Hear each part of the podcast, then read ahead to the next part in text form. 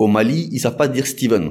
Au Sénégal, ils savent pas dire Steven. Ils disent Eh Steven. Steven, ouais. Mais là-bas, ils savent, ils savent dire Steven, Hein mais c'est Steveny.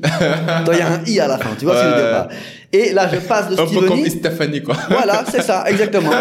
tu vois ce que je veux dire Ouais. Et donc, du coup, euh, dans le village là-bas, il y a un vieux qui me nomme Moussa. Diallo. Maintenant, t'es un peu là, alors. Depuis, depuis très longtemps. Depuis très longtemps. Ouais. Et donc, du coup, voilà, là, c'est là où est né Moussa Diallo. D'où vient mon nom Steven Moussa? Souvent les gens me disent pourquoi Moussa? Ben Moussa ça vient de là-bas. Ouais. Ça fait plus de 20 ans qu'on m'appelle Moussa. Quand Ouais, on m'appelle Moussa, je me retourne. Mes propres enfants m'appellent Moussa. Oh, ouais. Donc c'est une très longue histoire. Et c'est là où est né beaucoup de choses. C'est là où est né mon amour entre guillemets pour l'agriculture. Parce qu'il y avait aussi une histoire d'amour avec une petite villageoise de la maison dans laquelle j'étais, avec qui je partais au champ. Et Steven. Non, bon bref, mais une histoire d'amour euh, enfantine, tu comprends je Je veux dire, voilà, vois, c'est- on reste euh, tranquille. ouais. Donc, euh, tu sais, je partais au champ les matins avec eux, j'allais ré- récolter les, les noix de karité au sol, on mettait le l'arachide. Ah, euh, Je me suis fait piquer par un scorpion, le marabout il vient, il m'a fait des incantations pour enlever le venin. Tu vois, bon, plein de choses. Ta vie est Euh, film, hein. J'ai eu le palud cérébral, c'est-à-dire le paludisme le plus grave. Hospitalisé, perfusion, je faisais euh, 30 kilos, je devais être rapatrié en France, j'ai refusé. Pourquoi t'as refusé? Parce que je voulais pas rentrer en France, j'allais faire qu'en France. Ok. Tu vois? À la base, je devais faire six mois en Afrique. À la base. Je devais faire six mois. Et t'as fini par faire combien d'années? Là, ça fait 21 presque. 21 presque.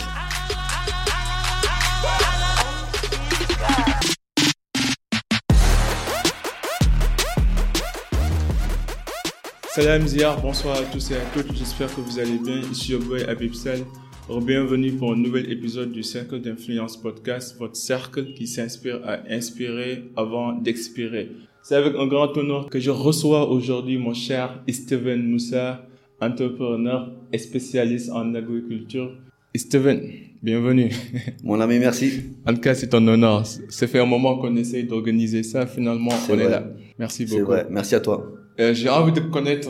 On se connaît pas, c'est la première fois qu'on se voit. Mhm. Et j'ai beaucoup regardé tes vidéos sur les réseaux. Je me rappelle bien, il y avait une vidéo qui, qui était devenue vraiment virale Mhm. où tu expliquais un peu la mentalité entrepreneuriale, pourquoi c'est important de travailler et de dépendre de soi.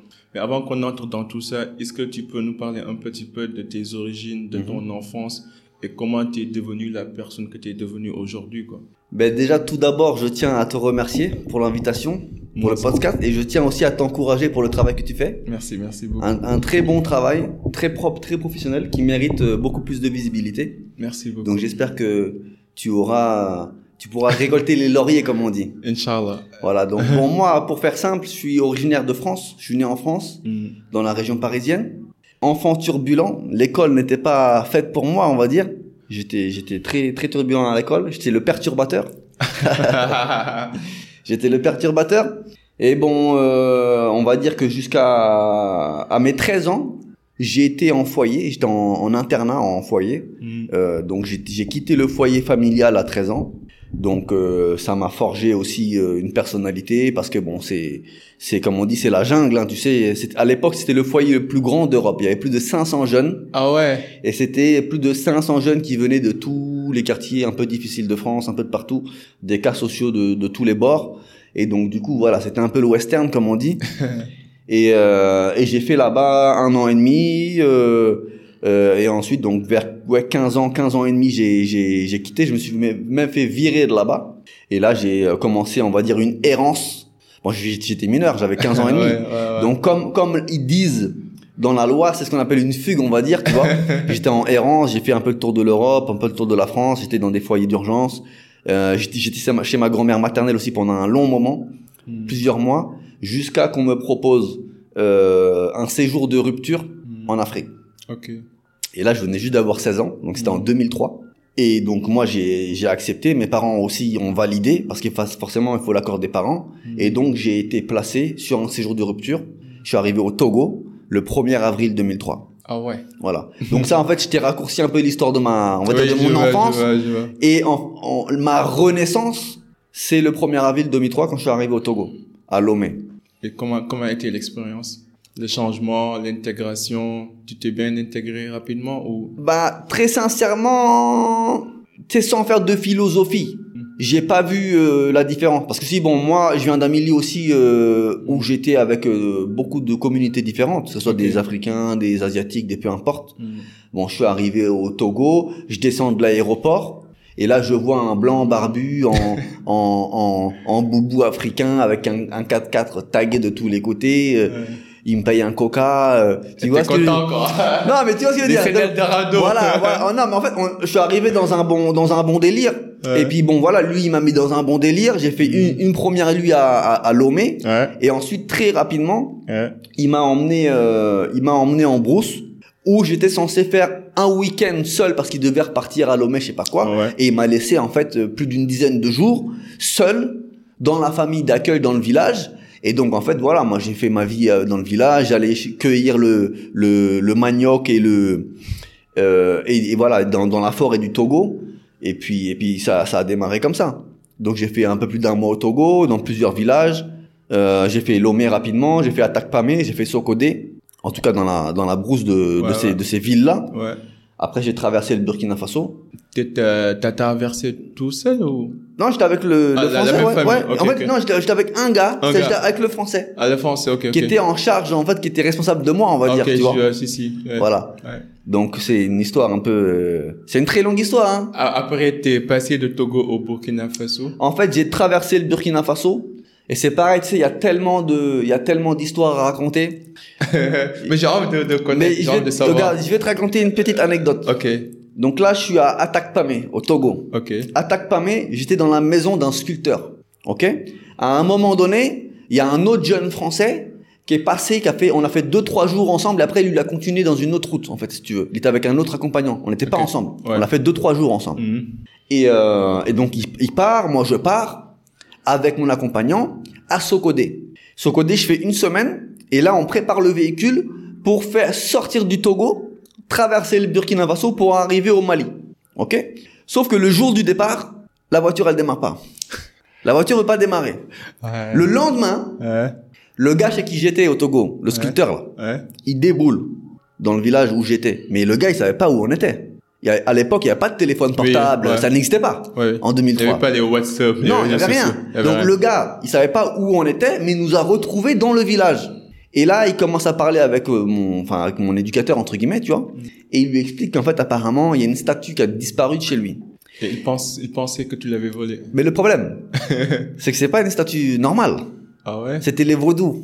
Ah. Tu vois, tu connais les vaudous? Non, je Tu connais sais, pas. c'est les, les haram, on appelle ça. C'est les statues, les trucs. Ah ils croient en des statues, tu vois. Ils croient en des statues. C'est des, C'est des représentations Voilà, divines, quoi. Selon eux, quoi. C'est ça. Et donc du coup, euh, il, le gars est déboule là, donc apparemment les esprits lui ont dit que c'était dans les dans nos affaires, et il fouille euh, les affaires et il fouille mon sac et il trouve la statue. Sauf que c'est pas moi qui l'avais mis dans mon sac la statue. C'était l'autre ami. Ah certainement. Ouais. Après bon, tu vois ce que je veux dire, il y a pas de il y a pas de preuve. En tout cas, il m'a pris de côté Ouais. et il m'a dit malheureusement pour moi, Tu il va m'arriver quelque chose de grave, soit à moi, soit à ma famille, parce que c'est le vaudou qui va qui- il va il va devoir me, me punir. Tu comprends ce que je veux dire? Ah oui, je comprends. et donc là, on, on, on sort du Togo, ok, bon, il y a pas de problème, ok, tu vois. C'est les histoires à l'africaine, tu vois. Ouais. On part, le véhicule démarre, on quitte, on arrive à à, Oua- à Ouagadougou, Mhm. dans la dans la banlieue de Ouagadougou, Mhm. et là, j'ai la tourista. tu vois ou pas? Ça commence tôt, hein Mon ami, tu vois déjà les villes africaines un peu comment c'est le Bronx là, tu vois, les embouteillages, les trucs, euh, hein Hein Hé, tonton. mon, je dis, à, je dis à mon accompagnant, là, l'éducateur, là, Ouais. je dis s'il te plaît, dépose-moi euh, à l'extérieur de la ville, là, dans une forêt, Mm. et puis euh, je vais, je vais me débrouiller. Mm. Il m'emmène dans une zone où il y a un petit, il y avait une petite rivière, un petit lac. Mm.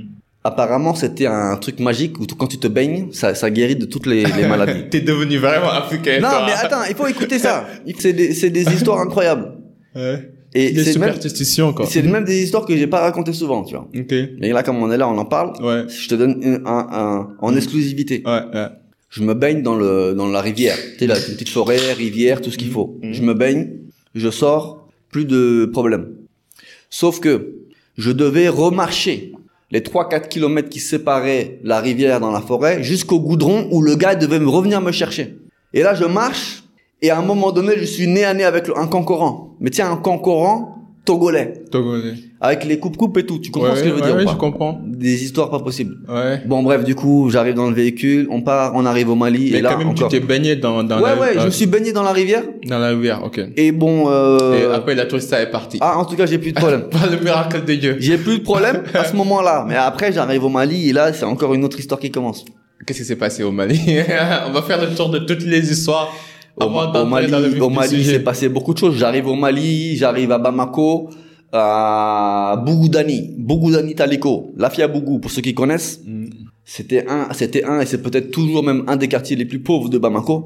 Donc, dans la périphérie, en bas des falaises. Mm. Et, euh, et là, je suis chez une famille, la famille Camara, euh, et je fais pratiquement une semaine là-bas où j'apprends à faire des bogolans. Tu sais c'est quoi les bogolans? Non, c'est quoi? C'est les teintures traditionnelles africaines, Ah oui, je vois. faites à la main, tout ça. Donc j'ai appris pendant une semaine avec un monsieur, euh, monsieur Samaké, à faire des bogolans. Sauf que moi, au bout d'un moment, la ville, ça, je saturais. Je dis non, moi, je veux aller en, en, en brousse là, je peux plus être dans la ville, tu comprends? Ouais, Et Samaké me dit, écoute, moi, si tu veux, je t'emmène dans mon village natal. ok. Dialakorobam Panko. tu imagines ou pas? Dialakorobam Panko. C'est ça le nom du village? Ouais, c'est Mpanko. Ok. Et donc du coup, on arrive, il m'emmène là-bas, et là-bas j'ai fait, euh, j'ai fait euh, deux mois et demi là-bas. Mm. Et là-bas, il s'est passé beaucoup de choses. Comme quoi Ben c'est là-bas où est né déjà Moussa Diallo, le fameux Moussa Diallo. T'es passé de Steven à Moussa. voilà. Ok. Parce que même quand j'arrive au Mali, au Mali, ils savent pas dire Steven. Au Sénégal, ils savent pas dire Steven, ils disent Eh Steven. Eh, Steven, ouais. Mais là-bas, ils savent, ils savent dire Steven, Euh. mais c'est Steveny. Donc il y a un i à la fin, tu vois ce que je veux dire pas Et là, je passe de Un peu comme Steveny. Stéphanie, quoi. Voilà, c'est ça, exactement. tu vois ce que je veux dire Et donc, du coup, euh, dans le village là-bas, il y a un vieux qui me nomme Moussa. Diallo. Maintenant, t'es un peu là, alors. Depuis, depuis très longtemps. Depuis très longtemps. Ouais. Et donc, du coup, voilà, là, c'est là où est né Moussa Diallo. D'où vient mon nom Steven Moussa Souvent, les gens me disent pourquoi Moussa? Ben, Moussa, ça vient de là-bas. Ouais. Ça fait plus de 20 ans qu'on m'appelle Moussa. Quand Ouais, on m'appelle Moussa, je me retourne. Mes propres enfants m'appellent Moussa. Ouais. Donc, c'est une très longue histoire. Et c'est là où est né beaucoup de choses. C'est là où est né mon amour, entre guillemets, pour l'agriculture. Parce qu'il y avait aussi une histoire d'amour avec une petite villageoise de la maison dans laquelle j'étais, avec qui je partais au champ. Et Tu vois non, bon, bref. Mais une histoire d'amour euh, enfantine, tu comprends je ce que je veux dire Voilà, vois, je on reste euh, tranquille. Ouais. Donc, euh, tu sais, je partais au champ les matins avec eux, j'allais ré- récolter les, les noix de karité au sol, on mettait le l'arachide. Ah, euh, Je me suis fait piquer par un scorpion, le marabout il vient, il m'a fait des incantations pour enlever le venin. Tu vois, bon, plein de choses. Ta vie est Euh, film, hein. J'ai eu le palud cérébral, c'est-à-dire le paludisme le plus grave. Hospitalisé, perfusion, je faisais euh, 30 kilos, je devais être rapatrié en France, j'ai refusé. Pourquoi t'as refusé? Parce que je voulais pas rentrer en France, j'allais faire qu'en France. Ok. Tu vois? À la base, je devais faire 6 mois en Afrique. À la base. Je devais faire 6 mois. Et t'as fini par faire combien d'années? Là, ça fait 21 presque. 21 presque. Mais comment, co- comment en fait tu tu t'es guéri de la maladie du paludisme cérébral Bah, en fait, le palu, j'ai eu deux, deux crises d'affilée à un mois d'intervalle. Ben, on m'a emmené à Bamako dans une clinique, perfusion, tout le tralala, euh, tu manges pas, tu bois pas, t'as le palu, tu vois. Ouais. Et, euh, et j'ai survécu. Et là, on arrive à, j'arrivais à 4 mois de mon séjour. En- Au je devais faire 6 mois. Et on me dit, ok, bon là, on arrive presque au, au bout du séjour, on va partir au Sénégal. Ok. Et donc là, on quitte Bamako, zone de Bamako, et on rentre dans le Sénégal. Et là, on m'amène à Sendou. Je sais pas si tu connais Je Sendou, connais à côté de. Barny. Ouais, là, on m'amène à Sendou, euh, euh, dans un petit village de pêcheurs, et j'ai fait pratiquement un mois là-bas. Mm. Euh, et après, on me dit, voilà, ça, on arrive aux six mois, on va te préparer ton retour en France. Et moi, j'ai dit, moi, je veux Non. pas rentrer en France. ouais, je, je veux rester. Voilà, moi, Ouais. je veux rester, j'ai pas envie d'entrer en France. Ouais. Et là, l'éducateur qui était avec, qui était en charge de moi, me dit, bon, ok, mais le problème, c'est que la juge. Qui m'a placé six mois, Mhm. il faut lui faire une proposition concrète pour qu'elle accepte. Ouais. Parce que ça coûte beaucoup d'argent à l'État français. Ouais. ouais. Quand tu places un jeune comme ça, c'est la PJJ en fait, c'est la, la police judiciaire pour les jeunes. Hmm. Et ça coûte très cher.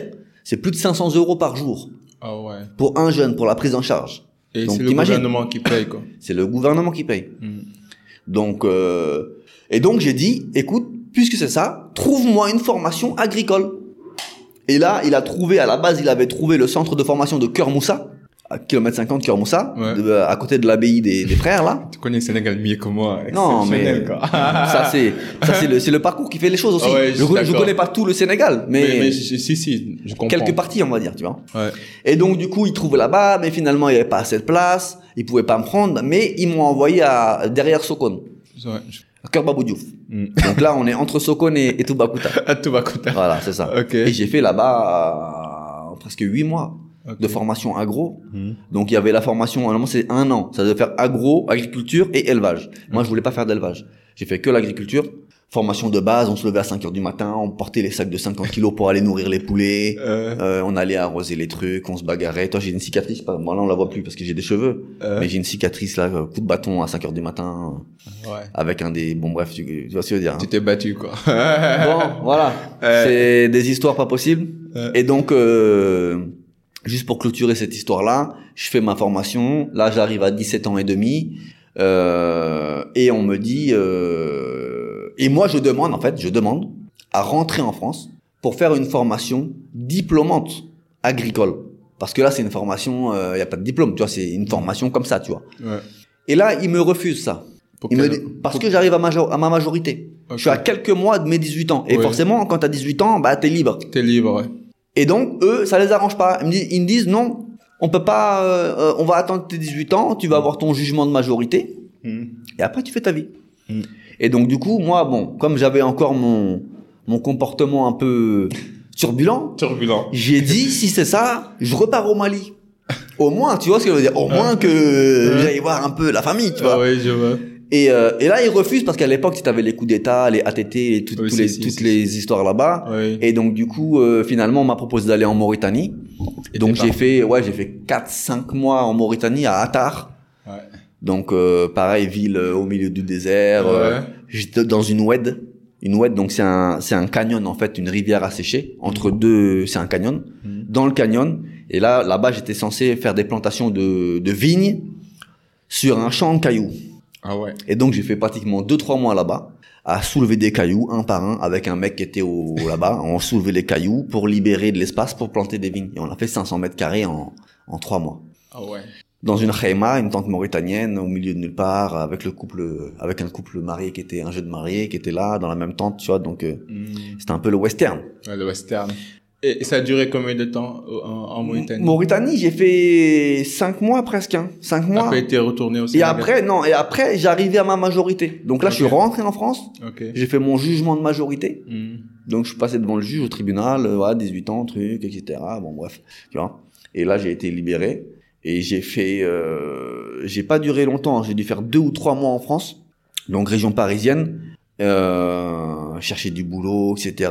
Bon c'est pas facile, hein, tu vois. Et donc du coup finalement j'ai vu qu'il y avait rien pour moi là-bas et je suis reparti au Sénégal Mm. par la route. Par la route. Donc j'ai fait, j'ai fraudé en France, j'ai fraudé les TGV, les trucs pour arriver à la frontière d'Espagne. Ouais. En Espagne, j'ai tenté de frauder, mais là-bas, les policiers ils blaguent pas. Ouais. Donc j'ai réussi à être du stop du truc pour avancer au fur et à mesure. Ouais. J'arrive au Maroc, Maroc pareil. Après je suis donc traversé du Maroc, Sahara occidental, Mauritanie. Je suis reparti chez mes potes à Attar, faire une transition, et après je suis rentré au Sénégal, chez ma famille d'accueil, qui était à Pout à l'époque. Quel parcours. non mais c'est très long. Je te dis là des histoires là, on va prendre euh, Ah 10 oui, on va prendre 10 d'accord. heures de podcast si Mais je dois tout franchement, ton, ton parcours, c'est exceptionnel. Tu dois écrire un, un script là qui va servir de movie. On ou, ou- ou- ou même un livre. Au pire des cas, un livre qui trace ton parcours et les leçons et les expériences que tu as pu Ouais. accumuler en ton temps. J'y pense, Franchement, ce sera une bonne idée. j'y pense. Ouais. Et je fais un appel Mm. si quelqu'un d'entre vous est qualifié pour rédiger, Ouais. écrivain ou Tous quoi que les ce soit, réalisateurs de, de cinéma, les, Voilà, les idoles ou je sais pas quoi là. moi je suis pas, je suis pas, comment dire, tu sais, m'asseoir, écrire, truc, non. Mm. C'est-à-dire que moi, si quelqu'un a les compétences de rédiger, Pendant que Mon toi parcours- tu racontes tous les soirs quoi. il vient chez moi une semaine Mm. et on, et on est ensemble 24 heures sur 24 et lui, il transcrit pour rédiger. Mm. Donc là, l'idée, ça serait de, de faire potentiellement un livre, Un livre, ouais. Histoire de partager mon parcours, et Ouais. après potentiellement un scénario scénario. Netflixable. Ce serait, ce serait intéressant. Et si tu devais écrire ce livre-là, quel titre donnerais-tu à ce livre? J'y ai déjà pensé. Mm. J'ai pensé à euh, qu'est-ce que j'avais dit déjà? Euh, La trajectoire d'une destinée. Hmm, D'une destinée. Ouais. Après, est-ce que ça sera un titre qui sera Ouais. Vendable Ouais. Ça, ça reste à voir. Le titre, c'est pas le plus important, tu vois. Ok. Est-ce que tu crois en Dieu? Je crois au destin. Ok. Tu crois à une force divine, pas forcément en Dieu, quoi. Je crois au destin. Alors, on m'a posé la question il y a deux trois jours. Ok. On m'a dit, ouais, est-ce que tu crois en Dieu? J'ai dit simplement que moi, étant enfant, j'ai pas eu une éducation Religieuse. religieuse, ni chrétienne, ni quoi que ce soit. Mais comme je dis souvent, j'ai eu la chance d'être un enfant de la République française. Ok. Et nous, à l'époque, maintenant, je sais pas. Parce que maintenant, t'as des transgenres, t'as plein de choses qui se passent. Maintenant, ouais. Mais moi, Maintenant, à mon vous vous époque- penchez plus vers le progressisme, Voilà. le postmodernisme. C'est-à-dire que moi, à mon époque, Hmm. à l'école, Hmm. on nous, on nous, on nous instruisait, on nous, on nous, on nous expliquait ce qu'on appelle les religions monothéistes. Monothéiste. Donc il y en a Le trois. christianisme. Christianisme, l'islam. euh, islam, et, et euh, judaïsme. et judaïsme. Ouais. Donc on a des bases, tu vois. Ouais, ouais. Après, bon, moi j'ai grandi aussi avec des musulmans, il y a des bases. J'ai fait plus de 20 ans ici, donc j'ai des bases. Hmm. Euh, mais après, tu sais, euh, moi je trouve qu'il y a beaucoup d'hypocrisie. Je suis d'accord. Et dans beaucoup de domaines.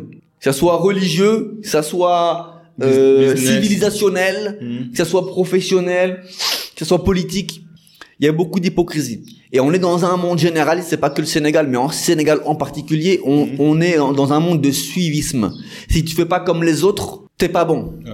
Tu suis le taureau, quoi. C'est Voilà. la mentalité. euh, Voilà. Moi, j'ai vu ici des gens, devant moi, à côté de moi, soi-disant faire la prière musulmane. Allah Akbar. mais quand tu les entends, c'est-à-dire même Fatiha, ils- en fait, ils sont là, Ils savent pas ils, lire ils Fatiha. racontent n'importe quoi. Ça pas réciter. C'est Euh, juste pour, euh, euh, voilà. apparaître, quoi. Je suis d'accord.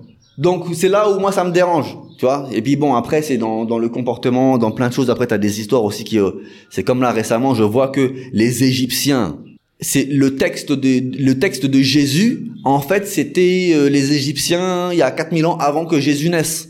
C'est là qu'aussi il y a une réalité, en tout cas d'après moi, c'est que les religions aussi, parce qu'une religion qui date d'il y a 2000 ans, de de de 2024 ans. Ou pour les musulmans c'est 1800 et quelques. Ouais.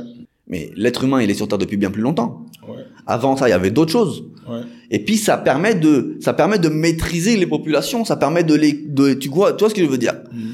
Après, moi je crois au destin Ouais. par rapport à mon parcours. Ouais. Mais avec toutes les expériences, euh, avec euh, tout ce que tu viens de raconter là sur ta vie, penses-tu que il y a forcément quelqu'un qui te protège, qui n'est pas de son monde Est-ce que tu, est-ce que tu penses cela?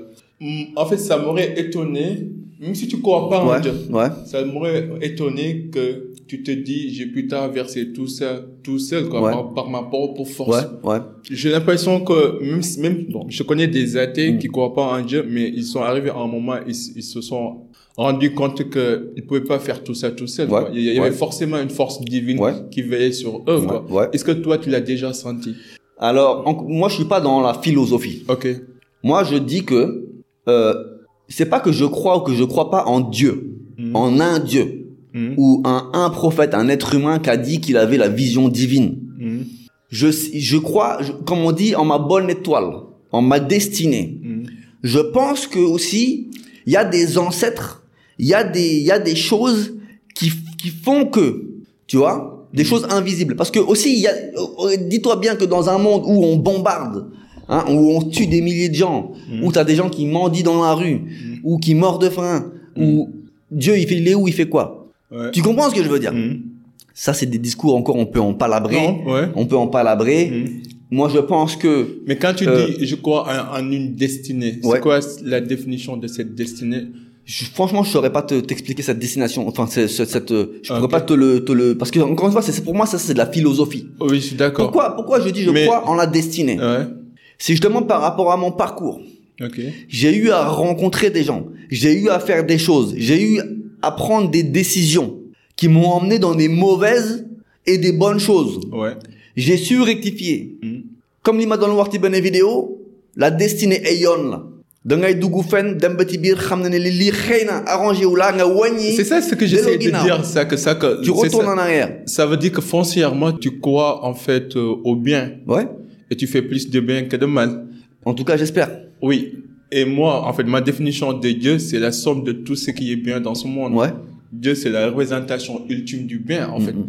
Et je pense que c'est comme il y avait un chef religieux qui est parti à l'étranger, en Europe, et quand il est revenu, il a dit que j'ai croisé des gens qui ne croient en aucune religion, mais qui se comportaient en fait et qui respectaient presque tous les enseignements sur les principes universels et autres, Mhm. plus que les gens qui vivent au Sénégal, Ouais. qui croient à la religion, qui prient, mais malgré tout, ils ont un corps sombre. Ouais.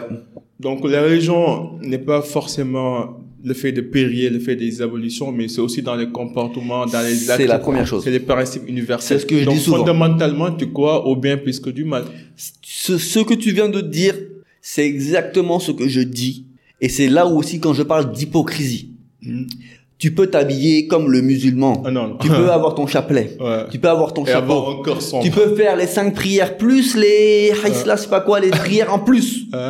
Mais derrière, Dundu Bakar, tu fais que des choses qui ne sont pas prescrites par la religion. Pas la religion. Tu fais pas du bien autour de toi. Ouais, ouais. Donc, Gemodara, tu crois en rien en Ouais, réalité. mais en fait, le fait que tu crois, le fait que tu crois au bien, ça veut dire que forcément tu crois à une force divine. Au moins à, à, à l'idéal des choses, quoi.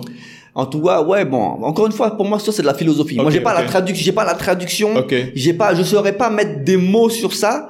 Mais je pense que euh, dans la vie, on, on, on, tu peux avoir la chance qu'on te tende la main, qu'on te donne ta chance, parce que chacun d'entre nous Hmm, vient de nulle part. je suis d'accord. Sauf comme la précédente euh, podcast que tu as fait, Hmm. j'ai oublié son nom, la femme là avec Ah, qui- Nancy, Nancy. qui parlait des fils de ministres ou autres, les gens qui sont bien qui, nés. qui- voilà, qui sont bien nés. Ouais. C'est-à-dire que tu, tu peux avoir cette chance-là, si c'est une chance, d'être bien né, donc d'avoir une base solide à ta naissance, qui te peut te permettre d'avoir euh, une force financière pour démarrer des projets qui fonctionnent ou pas. Mais la plupart d'entre nous, on démarre de nulle part. De nulle part. Et on dit qu'on s'est fait tout seul. Moi, je me suis fait tout seul. J'ai pris mes décisions, mes choix tout seul. Je me suis, je suis tombé, je me suis relevé tout seul. Mais j'ai eu la chance, sur mon chemin, de rencontrer des gens qui m'ont fait confiance, qui m'ont tendu la main, qui m'ont donné une opportunité, que j'ai su saisir, que j'ai su, que j'ai su transformer. Et j'ai évolué comme ça. Donc, à mon tour aujourd'hui, quand par exemple des gens Dans me contactent, la balle, quoi. quand aujourd'hui des gens me contactent, moi mon métier, je suis consultant agricole. Mm. J'ai pas de diplôme. Je, je me suis octroyé le titre de consultant agricole. C'est quoi un consultant? C'est quelqu'un qui a une expertise dans un domaine donné et qui conseille des gens qui souhaitent rentrer dans ce domaine. Moi aujourd'hui j'ai plus de 20 ans d'expérience. Je vis dans ma ferme depuis plus de 15 ans. Donc j'ai une expérience de vie dans ça. Et j'ai beaucoup de gens qui me contactent pour avoir des conseils, pour être coaché, pour avoir une stratégie. Et moi, je prends de mon temps et je leur donne de manière gratuite. Parce que j'estime que moi, on m'a donné du savoir. Tout ce que je sais aujourd'hui, c'est la plupart des gens qui me l'ont donné. On m'a, j'ai été un apprenti de quelqu'un. Ouais. Si je sais que cette personne-là va rentrer dans un trou et qu'elle va avoir du mal à s'en sortir, parce qu'il y a beaucoup d'erreurs à éviter, et pour les éviter, il faut les connaître. Donc moi, en tout cas, je partage ça.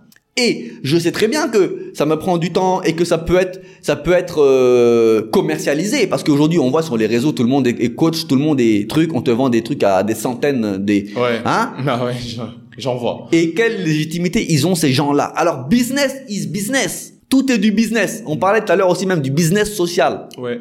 Mais même le social, le gars qui crée son ONG, son association, sa fondation, mais lui, il vit grâce à ça. Ok, il fait peut-être des bonnes actions, certainement. Il développe des choses, il reçoit des fonds pour les transférer, pour réaliser des choses socialement, mais lui-même, il vit grâce à ça. Il conduit sa voiture grâce à ça, il nourrit sa famille grâce à ça. C'est-à-dire, de toute façon, il faut de l'argent. Mais, quand tu sais partager, quand tu sais rendre la monnaie de la pièce qu'on t'a donnée avant, tu sais que ça va revenir. Et j'ai toujours dit que moi, personnellement, j'ai toujours privilégié la relation à l'argent. Parce que l'argent, tu peux vendre une prestation à quelqu'un, tu fais du bon travail, tu as pris l'argent du gars. Mais demain, lui, il est libre d'aller dire ce qu'il veut. Et cet argent que tu as pris, tu vas le consommer jusqu'à qu'il se finisse. Mais la relation que tu as, que as gagnée, que tu as construite avec ces personnes-là, c'est déjà, si, si les choses sont bien faites, elles vont t'amener d'autres personnes qui elles potentiellement vont devenir des clients et puis bon les gens sont pas fous toi ils savent très bien que tout travail mérite salaire et surtout quand il y a la compétence derrière ils savent te remercier même si c'est pas forcément en argent ça peut être en autre chose ça peut être en, en te donnant un contact un piston un, un filon. Eux-mêmes, ils peuvent te conseiller. Moi, j'ai des clients que je facture pas, mais entre guillemets, ils me payent avec eux leur expérience. Quand moi j'ai besoin de toi, t'es expert comptable, t'es expert judiciaire, t'es un avocat, j'ai un problème. Allô, ouais, mon ami, ça va, parce qu'on garde toujours une bonne relation. Ouais, éc- écoute, là, j'ai un petit problème, qu'est-ce que t'en penses, euh, judiciaire, truc. euh, euh, ah, attends, je te fais ça, bah, prends ce contact-là, il va t'aider. C'est ça, la vie.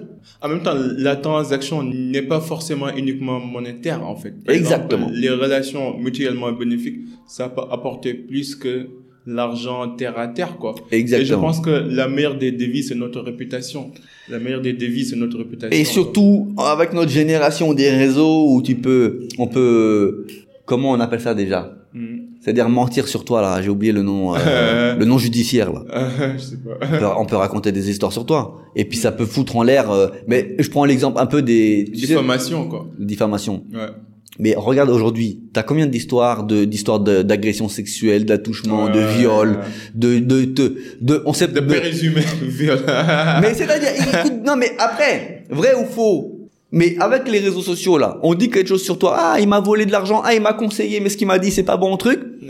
Mais un, En, en deux minutes, on peut ternir une réputation que On- tu as battue pendant 20 ans. c'est exactement ça. C'est exceptionnel. C'est exactement ça. C'est pour ça qu'il faut savoir se limiter. Il faut savoir aussi euh, avoir aussi l'instinct de reconnaître la personne qui fait appel à toi. Et si elle est bienveillante ou pas. Parce que t'as des gens qui sont pas bienveillants. En même temps, tu as dit quelque chose de très intéressant, c'est que l'expertise, bon, on, on sait tous qu'on est des Sénégalais et on est, on est, on a été influencé par la politique d'assimilation française et qu'on croit plus au diplôme qu'au savoir-faire. Alors que toi, c'est vrai que, comme tu as dit, t'as pas de diplôme, mais tu as un savoir-faire. Ça fait depuis plus de 20 ans que tu es dans le domaine, que tu as pratiqué sur le terrain, tu as eu à résoudre des problèmes, ce qui constitue une bibliothèque d'expérience. Pour moi, ça veut dire quoi? Ça veut dire que tu as rencontré plusieurs situations différentes et compliquées, et à chaque fois, tu es arrivé à résoudre ces problèmes, ce qui fait que tu es un expert dans le domaine. Et les gens, parfois, ils ont du mal à comprendre cela, que l'expertise, c'est pas forcément parce que tu es passé par les grandes écoles. C'est le savoir-faire. En fait, l'expérience, même la définition de l'expérience, c'est trois choses. C'est le savoir, le savoir-faire et le savoir-être. Mais les gens, par- parfois, ils se focalisent uniquement sur le savoir. Ouais. Alors que ce qui marche réellement sur le terrain, c'est le savoir-faire. Même si tu es bon et que tu es compétent et que tu n'as pas les bons comportements, ça, ça, ça sert à rien. Ça sert quoi. à rien. Ça sert à rien. Ça sert à rien. Comment tu passes tes journées? Un jour normal. Oui. Un jour normal. Du, euh, du- du matin jusqu'au ça soir. peut être très varié, mais mais la routine, on va dire que moi, je me lève en général très tôt. Ok. C'est-à-dire, euh, je peux me réveiller à 4 heures du matin, 5 heures du matin, en tout cas assez assez tôt. Mhm. Ce qui me laisse le temps aussi de réfléchir, Ok. parce que un entrepreneur, c'est aussi des idées. Si t'as pas un esprit, un mindset, un, un- une vision, des stratégies, tu seras jamais un entrepreneur. Tu seras un employé, tu vas suivre des instructions et puis on va te payer pour suivre les instructions. Je me lève, je réfléchis aussi, j'ai beaucoup de programmes, j'ai des chantiers en cours, j'ai des j'ai des clients potentiels, donc je prends mon café, je réfléchis un peu aux stratégies et je démarre ma journée 7h30, je quitte 8h, je quitte chez moi et je vais là où je dois aller euh, par rapport à ma mission du jour, tu vois. Et ben après bon, c'est beaucoup d'extérieur. Après ça peut être varié, là principalement c'est sur le terrain, chez mes clients, chez moi parce que je vis aussi dans ma ferme, donc ça demande quand même un peu de travail. Euh, et après, ça peut être une journée comme aujourd'hui, Dakar. Dakar. Dakar. je me réveille tôt, je quitte très tôt pour éviter les embouteillages, je fais mes missions, point A, point B, point C, et je rentre chez moi. En tout cas, c'est tout sauf de la consommation, parce que je me suis fixé, en tout cas, je dirais pas un objectif, mais une ligne de conduite où j'ai aujourd'hui euh, la santé, alhamdulillah, Alhamdulillah. j'ai euh, encore le temps pour pouvoir euh, impacter au maximum. Donc il n'y a pas de jour de repos, il n'y a pas de, de vacances, il n'y a rien du tout. Ok. C'est non-stop. En tout cas, quand je dis y a, quand il y a du travail, on travaille. Ouais. Maintenant, il y a des moments où j'ai pas de chantier, où c'est calme. Alors là, je peux faire deux trois jours. En tout cas, aujourd'hui, j'essaye de partager ma vision des choses, qui n'est pas forcément la meilleure, euh, parce qu'après, encore une fois, euh, la personnalité dépend du parcours Je suis d'accord. Et du vécu. Moi, j'ai eu à dormir dans la rue, j'ai eu à dormir dans des cages d'escalier, j'ai eu à traquer du boulot, à traquer la pièce pour manger mon hamburger. Tu comprends ce que je veux dire Ouais. Euh, C'est ce qu'on appelle j'ai charbonné, Ouais. j'ai survécu et et dans la dureté de, depuis depuis l'époque du foyer, l'époque de l'arrivée en Afrique, même ici, ici j'ai toujours été le petit blanc où on se moquait de moi, mais c'est une réalité. Tu vois ce que je veux dire? On se moquait de moi, le blanc hein, avec son son coupe coupe, qu'est-ce qu'il fait dans la forêt? Tu vois ce que je veux dire? Donc j'ai toujours entre guillemets un peu été seul et je me suis construit sur ça. J'ai su aussi à analyser les gens et les personnalités. J'ai su à me protéger parce que comme on dit, on te, tu donnes ça, on te prend ça sans que tu t'en rendes compte. Je suis quelqu'un de généreux, euh, mais je sais aussi mettre des limites, tu vois, parce que il y a beaucoup de gens qui, qui abusent et c'est là où je pense que beaucoup, beaucoup, beaucoup font cette erreur, c'est d'être trop généreux jusqu'à oublier son propre intérêt et l'intérêt, je parle pas d'argent, je parle de se construire d'abord. Et là, c'est, je vais même glisser sur un euh, sujet. Porter son masque avant de sauver l'autre. Voilà. Son masque à oxygène. Je dirais, je dirais plutôt construire ses fondations. Okay. Avant de donner ses briques et son ciment. Et là, j'en parle très souvent. Et d'ailleurs, euh, quand j'en parle, souvent on me dit ouais mais toi t'es blanc, tu comprends pas les Africains, les trucs. Mm. Et pourtant, quelques jours après, j'ai participé à un talk euh, à, à Sebirotan avec Radicher, mm. qui est une petite sœur à moi, on se connaît depuis plus de 20 ans. J'étais en formation avec son grand frère Danifal. Mm. Donc Radifal, je, je, te salue au passage si tu vois cette vidéo. Et donc j'intervenais devant des jeunes de Sebirotan. Et c'est ce que je disais. Je disais, c'est que euh, avant d'aider ta famille. Parce que si euh, tu commences à travailler ou t'as un truc faut donner à maman faut donner à papa faut, faut gérer tout le monde. Euh, et c'est pas ma vision des choses et c'est pas la vision des choses occidentales. Ouais c'est sûr. Euh, c'est-à-dire que moi je pars du principe où on fait pas des enfants pour qu'ils nous prennent en charge euh, non. On fait des enfants parce que voilà on sait on est en couple ou pas on fait des enfants et on prend en charge nos enfants on éduque nos enfants on essaie de les construire on essaie de les, de les, de partager avec eux notre minimum de connaissances, d'en faire des gens honnêtes, fiables, etc. Après, eux, ils s'envolent, ils font leur vie, ils font leur famille, comme toi, t'as fait ta famille, et après, certainement, quand les parents ont des soucis ou quoi, ou la retraite ou j'en sais rien, là, effectivement, et on reste, euh, tu vois, on, on essaie de, on mais c'est pas une obligation. C'est pas une... chez nous, c'est une obligation. Ici, c'est un boulet. Ouais. C'est un boulet, mais c'est un boulet psychologique une pression sociale aussi. mais il y a beaucoup de c'est beaucoup de non-dits mais encore une fois on en revient à l'hypocrisie mm. religieuse et tout. Mais là c'est pareil. C'est parce que c'est bien d'avoir ce discours là ah ça m'a ça tu vois? C'est bien de, de, quand tu dis quand tu dis pas comme les autres t'es t'es pas bon t'es mauvais. Donc c'est bien de faire comme les autres. Mais là c'est psychologique et quand je disais, quand moi j'en parle, on me dit je suis un blanc, je suis truc, je suis pas un africain, je comprends pas. Hmm. Ça fait plus de 20 ans que je suis là, donc quand même j'ai la double culture. Je comprends quand même. Pour les gens, mais... pour les gens qui nous écoutent, on n'est pas en train de dire que l'autre modèle oui, est mieux que oui, bien sûr. celui qu'on a. On, est juste de dire, on est en train de dire les avantages et les inconvénients de chaque modèle. Quoi. Chacun est libre de faire ce qu'il veut. Il n'y a pas une vérité absolue, quoi. Voilà. Mais, mais au moins soyons honnêtes et réalistes, quoi. Voilà. Moi, en fait, pourquoi je dis ça? Souvent Pourquoi je dis ça? Qu'est-ce hmm. qui m'emmène à dire ça? Quand je vois des jeunes souvent diplômés chômeurs ou diplômés euh, tu 20 ans, 25 ans, 30 ans qui qui se plaignent, ils se plaignent. Oui, on n'arrive pas à avoir ceci, on n'arrive pas à avoir cela, etc. Mais regarde les causes. Quel, quel choix t'as fait? Moi, j'ai commencé ici à travailler, comme je disais avec Manu Arthur, que je salue aussi au passage. J'ai commencé ici à travailler pour 50 000 francs CFA par mois. Et à l'époque, j'étais dans ma famille d'accueil à, à Pout et je donnais le sac de riz et le bidon d'huile parce que le vieux était décédé et j'étais le seul homme de la maison. Et j'avais 18 ans, 19 ans. Et j'étais payé 50 000. Donc je participais. Mais il faut savoir faire des sacrifices. Et le sacrifice principal, c'est de savoir dire, attendez, laissez-moi me construire d'abord. D'abord, ouais. Parce qu'aujourd'hui, moi aussi au Sénégal, je connais beaucoup de cas comme ça, où on appelle le mbam. C'est-à-dire que dans une maison, tu as une dizaine de personnes, tu as un mbam. prendre en charge tout le monde. C'est lui qui travaille. Qui fait tout. Qui fait tout. Qui prend en charge tout le monde. nourrit tout le monde et les autres ils sont là et, les gars ils ont deux bras deux jambes et ils font rien. Et le pire c'est que les autres ils se permettent en fait de le critiquer. C'est ça. Et parfois même de, de lui mettre des bâtons dans les roues exactement. Ouais. exactement. Et que quand il part travailler euh, la belle fille enfin la, la, la, la, femme de son frère fait la guerre à la femme du gars qui va travailler. Bref tout plein d'histoires pas possibles. Et puis s'il veut aller habiter prendre son appartement ailleurs et eh bah ben, c'est euh, un drame familial. Un drame familial ouais. Il a changé hein. tu sais tu sais j'ai l'habitude de dire souvent au Sénégal, et pas qu'au Sénégal, mais au Sénégal en particulier, parce qu'on est des Sénégalais. Sen feber bunjuk. Moi, gatterel. Développe. Je vais pas accepter. C'est-à-dire- J'accepte pas, mais bon, je te laisse Non, continuer. moi, mais vas-y, je te laisse Ça, continuer. c'est ma, mon- ça, c'est ma phrase. Ah, non. C'est-à-dire, Senfeber Bunjok, ça veut dire c'est votre première maladie. Oh, J'aurais dit Belikersa, pas Gatrel. Genre, on- Ouais. on, on a peur, en fait, de, Mm. de, de décevoir les autres. De telle sorte que parfois, on se met dans des situations. Et quand je dis ça, c'est pas par rapport au mbam. C'est Oui, pas par rapport à celui qui, qui Ouais. subit. Ouais. C'est par rapport aux autres. Ok.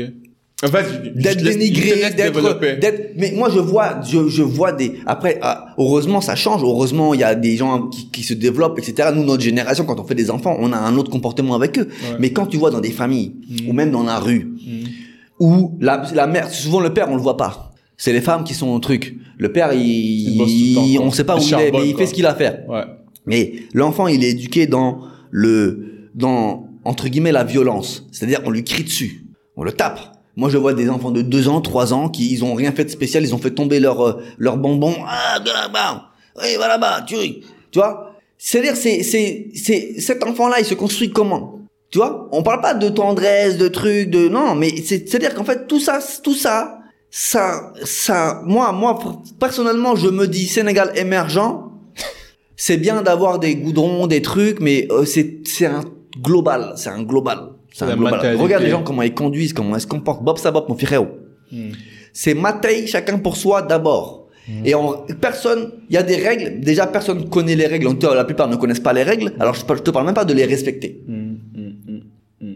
Que ce soit sur le code de la route, que ce soit plein de choses. Après, encore une fois, chacun est libre de faire ce qu'il fait. Chacun éduque ses enfants comme il veut. Chacun fait ce qu'il veut. Mais pour revenir à, au discours ou à, à la discussion de base, c'est-à-dire que moi, le premier conseil que je donne à un jeune qui démarre sa vie euh, d'adulte, d'abord. sa vie professionnelle, c'est avant d'être le bon, construis-toi, économise et essaye d'avoir un objectif. Fixe-toi. Moi, par exemple, je donne mon exemple. Moi, je suis arrivé ici à 16 ans, en Afrique. Je suis arrivé à 16 ans. À 18 ans, j'ai eu ma liberté. Je suis revenu ici parce que j'avais mes bases ici, j'avais ma formation ici, j'avais ma famille d'accueil ici. Et là-bas, j'avais rien d'autre que euh, pas beaucoup de, de pot- potentiel. Et qu'est-ce que je voulais dire? Et donc, je me suis dit, je me suis très, mais, très rapidement mis une stratégie en tête. Je dis bon, euh, il faut que je me marie. Il faut que je fonde une famille. Pourquoi? Tu t'es marié à quel âge? Je me suis marié à 21 ans. Ok. Avec une malienne, tu me disais. Une sénégalaise à l'époque. Ah ouais. Après, bon, on a fait 10 ans de mariage, on s'est séparés avec trois enfants et après je me suis remarié avec une malienne avec qui actuellement j'ai aussi trois enfants. T'es chaud, hein Bon, c'est pas de ma faute, hein. comme, comme on dit, c'est Dieu qui donne. Et puis bon, moi, hein, moi je, hein, Touche le bras. voilà, voilà, bon, voilà, moi je touche, je touche du contreplaqué, voilà. Comme ça au moins on n'est pas. hein. Mais ce que je veux dire, c'est que Euh, En fait, c'est juste pour dire que je me suis très tôt fixé une stratégie. Et pourquoi cette stratégie-là? Je me suis dit, euh, d'être marié et de construire un foyer, ça me donne des, ça me, ça me fixe ça te responsabilise. et ça me donne, ça me donne un pourquoi. Parce que travailler, charbonner, sans avoir de pourquoi, à un moment donné, tu t'épuises ou tu, tu, tu, t'es pas focalisé. Et là, moi, ça m'a focalisé.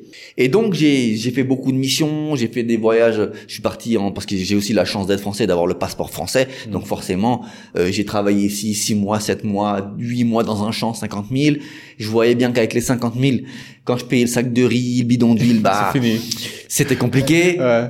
Et donc, comme bah, j'avais le passeport français, et bah, j'ai dit, bon, attends, je vais repartir en France faire un test pour voir. Mhm.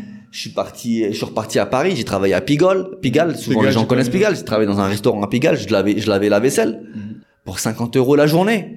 C'est-à-dire qu'il fallait venir le matin, travailler le matin, il y avait une pause le midi, il fallait revenir le soir et il fallait que je prenne le dernier RER pour rentrer dans la banlieue. En 2005, pleine émeute, je me rappelle comme c'était hier, les émeutes, c'était les émeutes dingueries. Bref, j'ai fait trois mois, j'en pouvais plus, je suis reparti avec quoi? J'avais peut-être un million. Pareil, je suis reparti par la route. Je suis revenu avec, ici avec un million, un million c'est rien. Mais un million, j'avais mis un million moins ce que je dépensais pour venir. Il me restait peut-être 600, 700 000. Ouais. Et là, j'avais un pote, je lui dis, ouais, j'aimerais bien acheter une parcelle. Parce que moi, à l'époque, je vivais chez ma belle famille, Ouais. ma famille d'accueil. Je dis, moi, j'aimerais bien acheter une parcelle. Tu sais, à l'époque, une parcelle, ça coûtait 300 000, 400 Ouais, 000. c'était pas cher, ouais. Et là, mon ami, mais toi, c'est là où le destin est important. Et là, mon ami me dit, non, toi, il te faut pas une parcelle. Il te faut un gros terrain. Il te faut un champ. Un champ.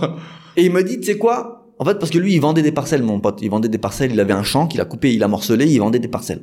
Donc c'était un peu à l'écart de Pout, en fait, en périphérie. Et il me dit, tu sais quoi, moi, j'ai acheté il y a pas longtemps un champ.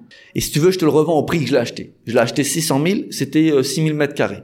Un peu après Pout, à 2-3 kilomètres de Pout. À Rey, plus précisément, Rey. Et donc, du coup, eh ben, il m'a, il m'a revendu son terrain. J'ai acheté son terrain, 600 000, sauf que maintenant j'avais plus d'argent. Et là, je bricolais, euh, je faisais des petits travaux à droite à gauche à Pout, etc. T'es un bon businessman, quoi. Non, mais on Tu mets tout dans le même panier. je taquine. Non, tu vois ce que je veux dire. Ouais. Mais attention, Mais c'est le destin, comme t'as dit. mais quoi. là, ça, ça a aussi fixé un deuxième objectif. Mm. Et donc j'ai fait plusieurs mois, 4, 5, 6 mois, pareil. Et après, je me suis rassis, j'ai dit non. Euh, faut que je reparte en France, chercher de l'argent, mais euh, faut que j'arrête de laver des, la vaisselle. Parce que j'étais quand même, il y avait une formation quand même agro, etc. Je dis, mais je parce que euh, forcément là-bas, tu cherches du boulot, bon, C'est compliqué. T'as hein. 18 Comme ans, tous les 19 ans, hein. euh, compliqué. Donc tu fais ce qu'on te donne. Et là, entre-temps, à Sendou, c'est encore une histoire incroyable. Je suis à Pout. Dans notre famille, il y avait un grand marabout, Yoro Diallo. Si certains d'entre eux le connaissent. Il a quitté ce monde depuis quelques années. Un très grand marabout. Je vais le voir, je lui explique, il voit que c'est compliqué. Il me dit, euh, ben un sacrifice. Ah, l'Africain. Non, Ah, non, demandez.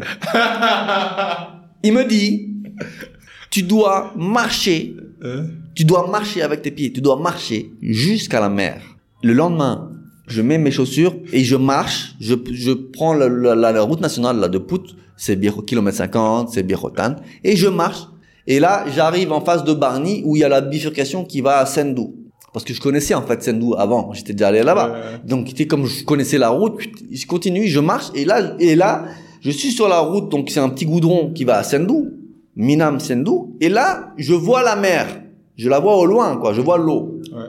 Et je continue de marcher, et là, il y a une charrette, avec un bam, là, un, un âne, il y a une charrette qui me double. Hein? Et sur la charrette, il y avait un blanc assis, donc de dos à l'âne, et donc il, il passe devant moi, il était face à moi, le blanc. Ok. Forcément, tu vois, je vois un blanc, tout ça. Ah, ouais. Tu comprends ce que je veux ça dire? match, commence C'est pas que ça match, c'est pas que ça match, mais, Mais je veux dire, ouais, ça. voilà, tu sais, moi je suis quelqu'un de d'assez euh, ouvert et assez oui, tchatcheur. Quand je vais, je vais. tu vas te dire, Voilà. qu'est-ce, que, qu'est-ce que tu fais là, quoi? Moi je vais à, à la rencontre des gens. Ouais. Et donc là je vois un blanc et tout, je dis ah ouais ça va truc, ah, tu vas où? Ah, Je vais là, j'habite là, je sais pas quoi truc. Et là je monte sur la charrette avec lui, je commence à tchatcher, je rentre chez lui. Il voit que je suis fatigué, il me donne de l'eau, vas-y, attends, après on va manger, etc. Et là, on commence à tchatcher, à discuter.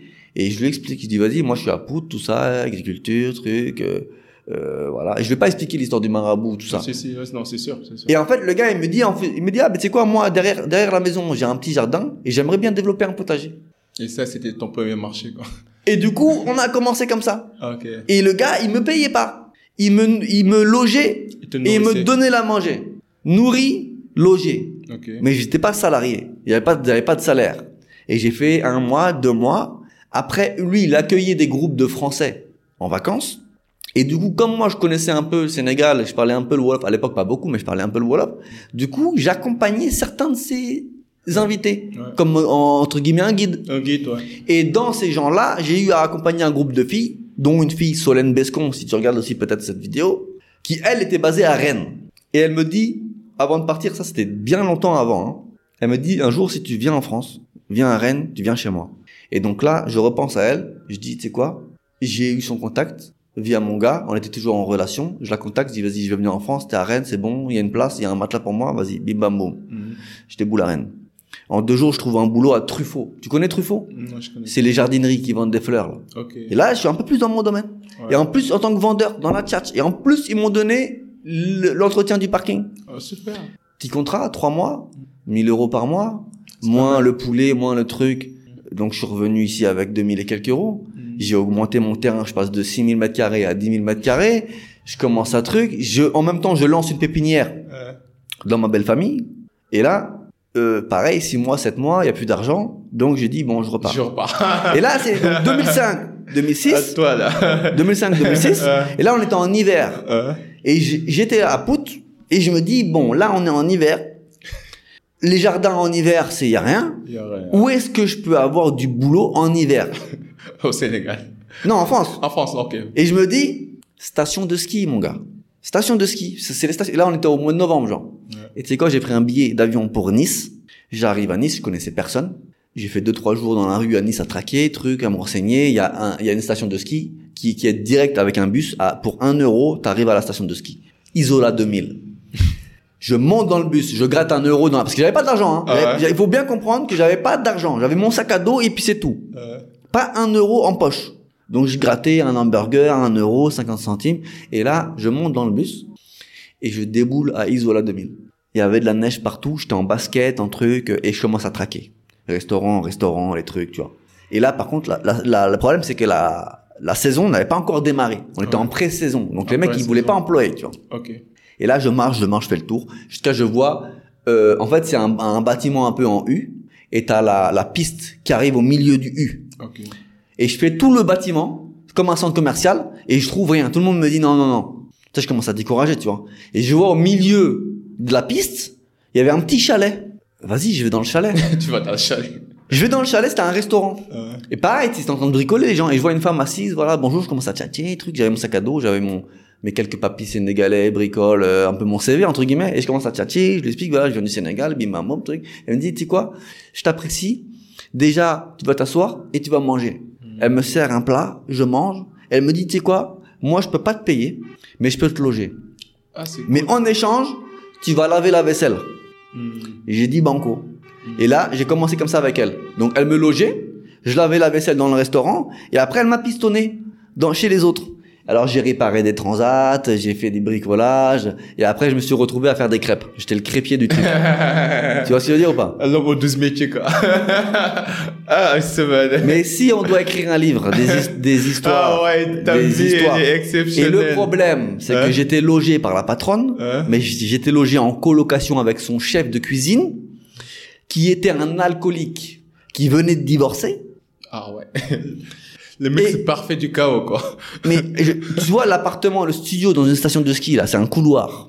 Ouais. Donc t'as le t'as le lit, t'as la salle de bain, et entre le lit et le mur t'as un mètre.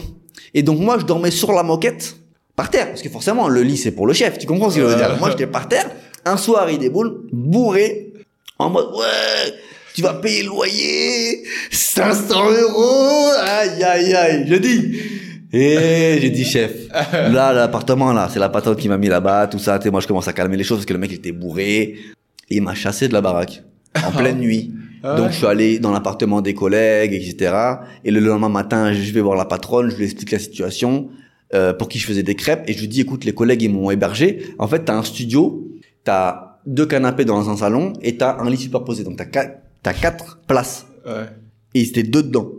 Donc ça tombe bien. Ouais, Sauf que la patronne, elle m'a dit non mon gars, c'est deux par appartement, je veux personne d'autre, nanana. Donc du coup en fait j'ai perdu mon boulot parce qu'il y avait plus de logement et va dormir sur moins 20 degrés dans la montagne. Non, c'est pas possible. C'est compliqué. Et donc, elle, elle a fait mon solde de tout compte, et je suis reparti avec 1000 et quelques euros, euh, et je suis reparti au Sénégal. En fait, la, la base est toujours le Sénégal. Ouais.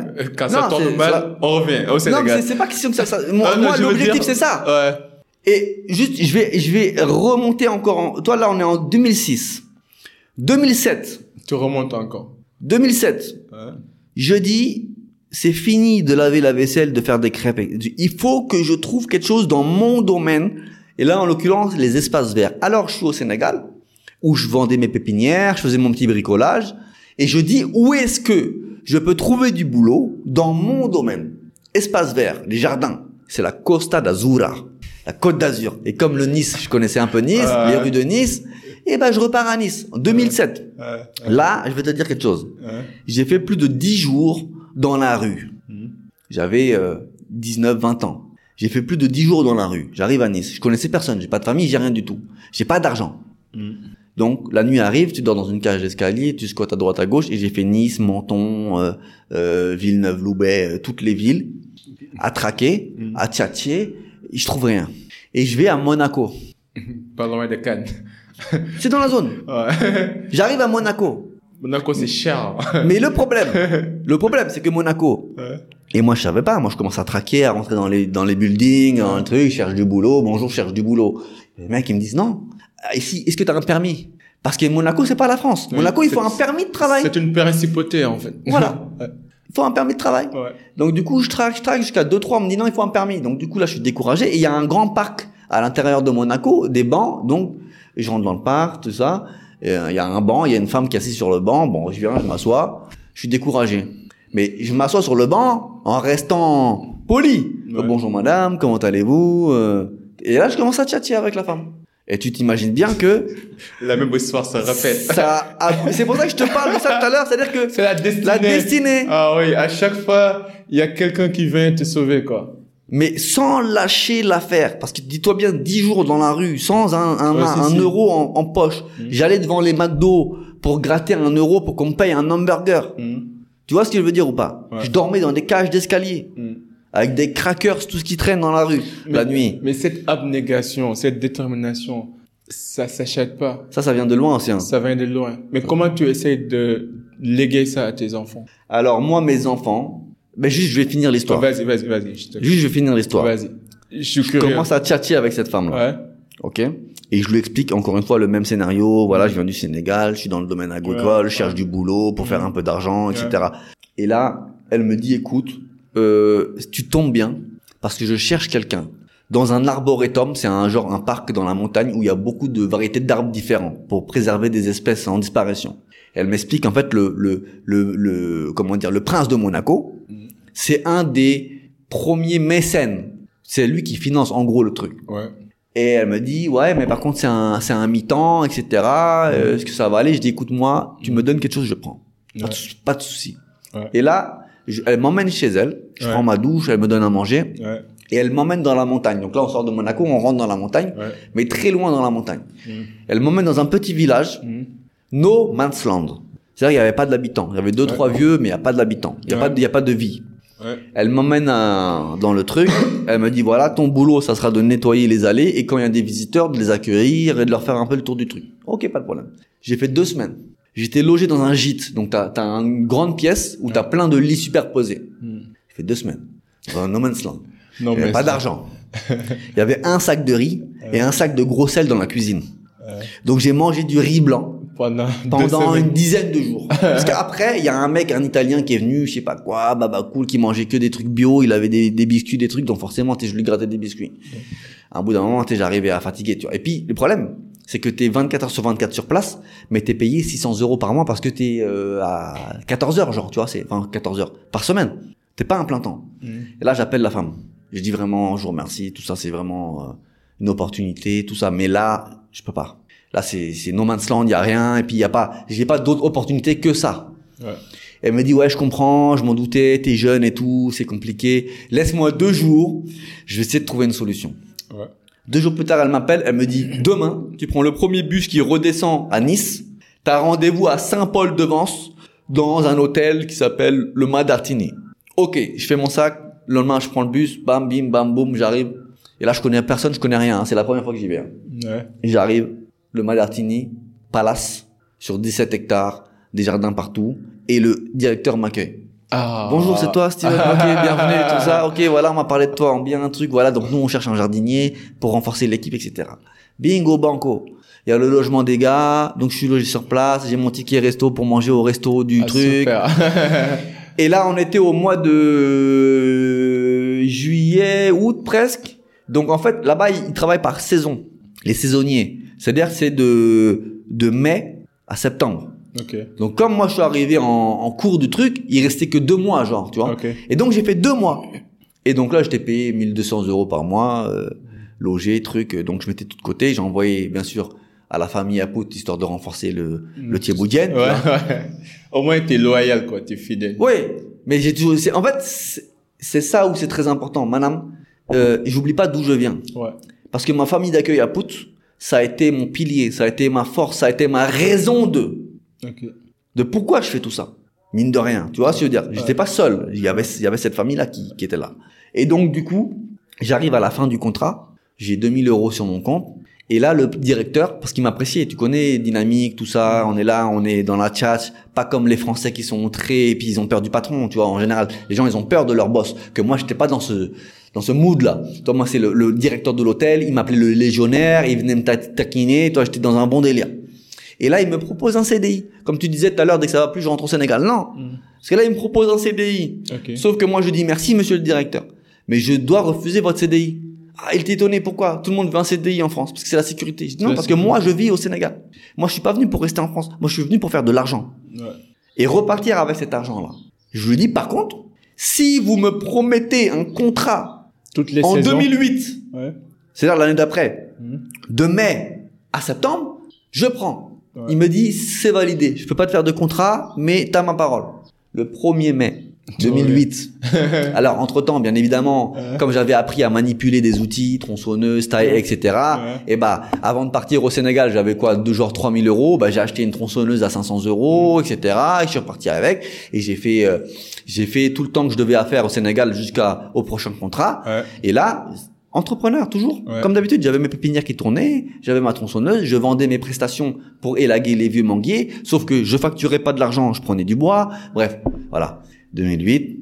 2008, ça s'est moins bien passé parce qu'il y avait de la jalousie sur place, etc. Mais j'ai fait mes six mois. Et là, je suis reparti avec beaucoup plus. Pourquoi? Parce que j'avais mon salaire, moins les petites charges, moins ce que j'envoyais à la famille. Mais comme je faisais du travail au noir, comme on dit, en extra avec le chef, etc. Donc je faisais des journées à 100 euros en plus le week-end. C'est-à-dire que je travaille tous les jours. Tous les jours. Et quand, et quand, c'est là que je te parle de sacrifice et de, et de mindset et de philosophie.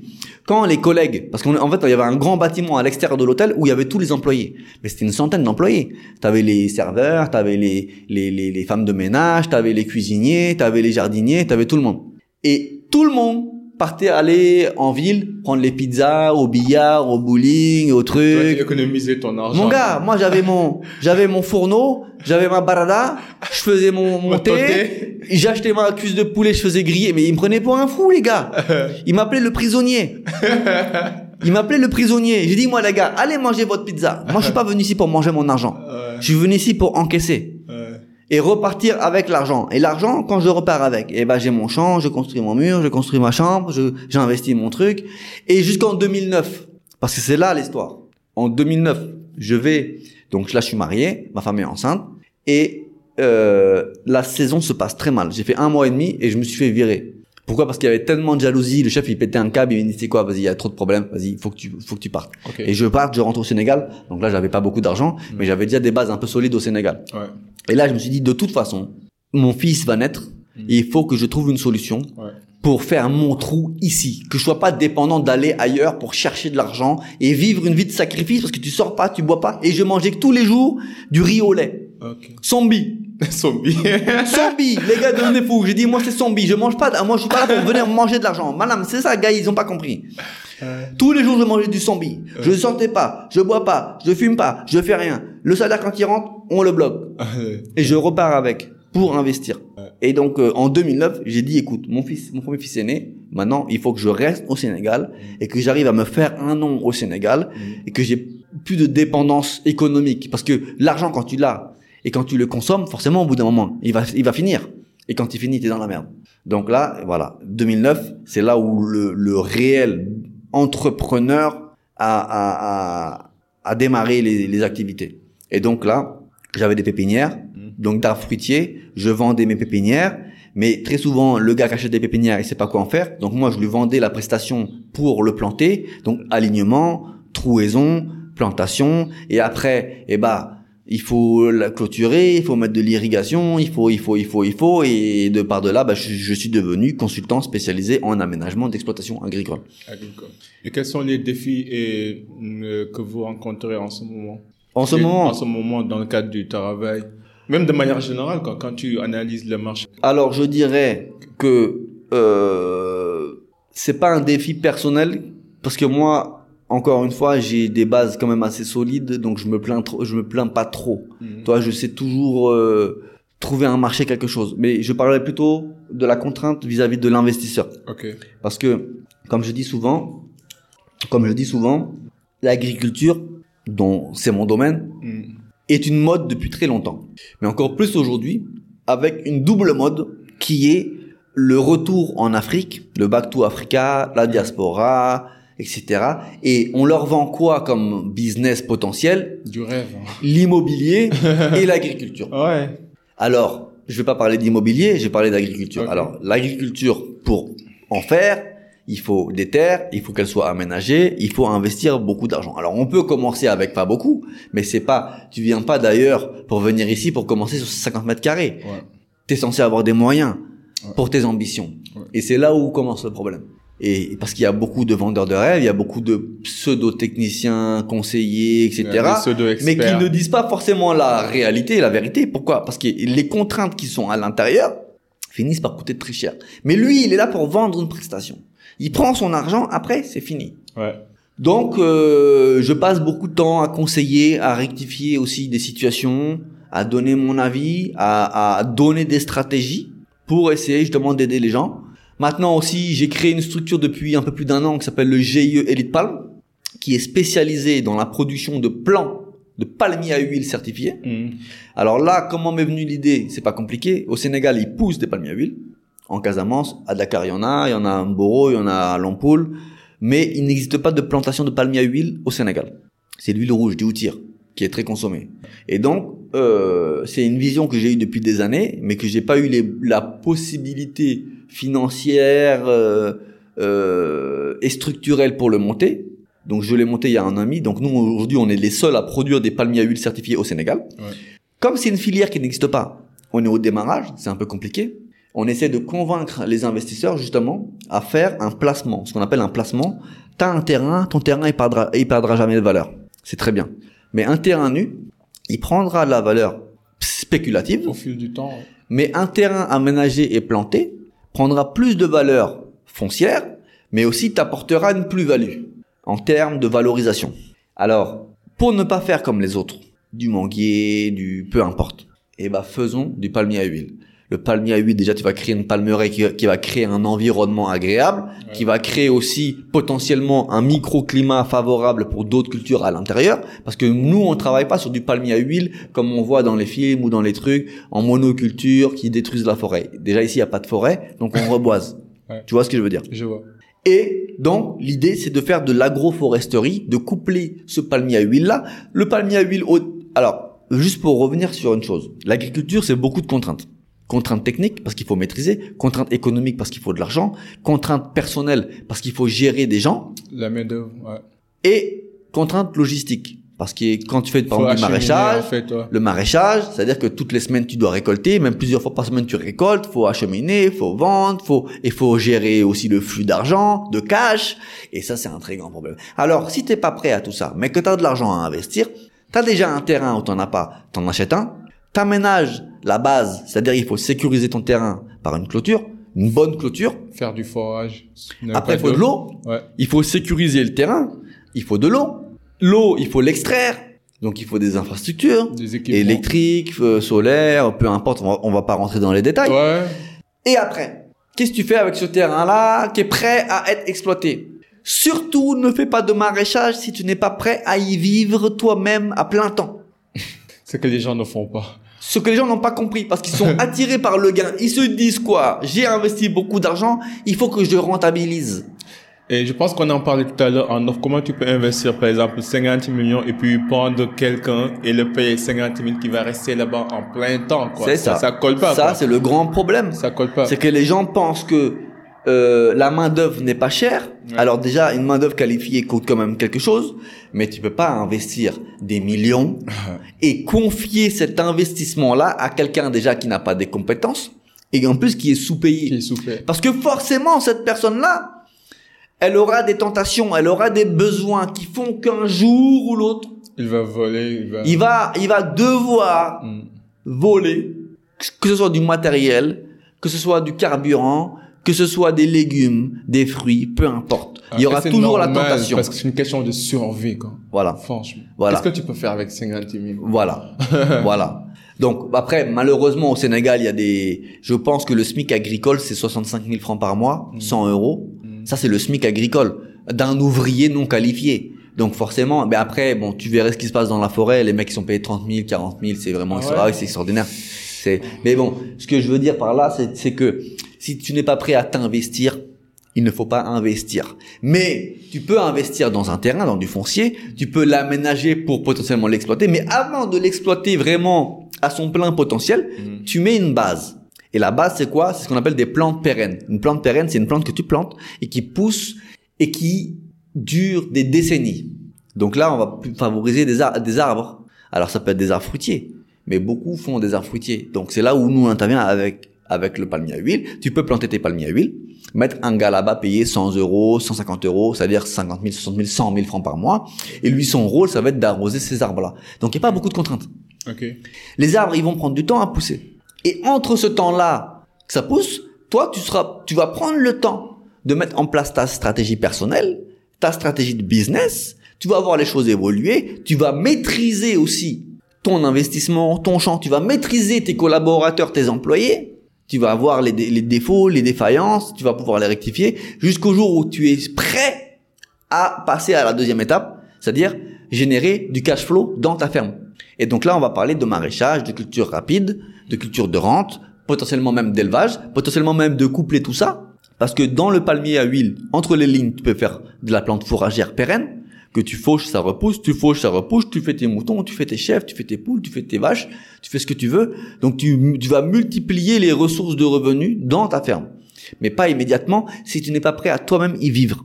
Okay. Si c'est à distance, Premier oublie. conseil, faut vivre dans la ferme.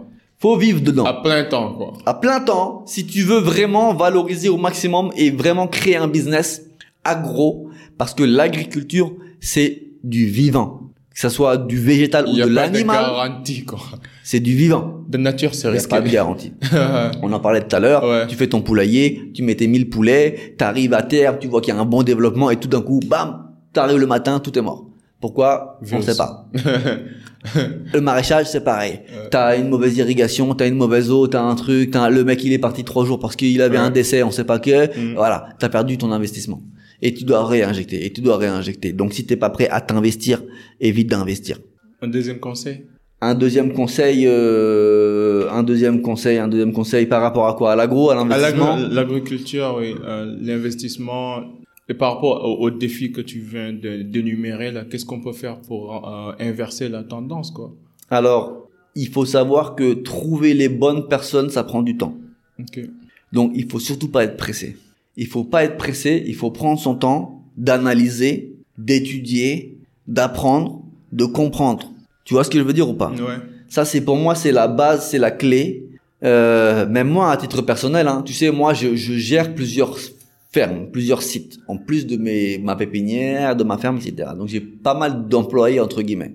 Mais avant de trouver les bons, ça a pris du temps.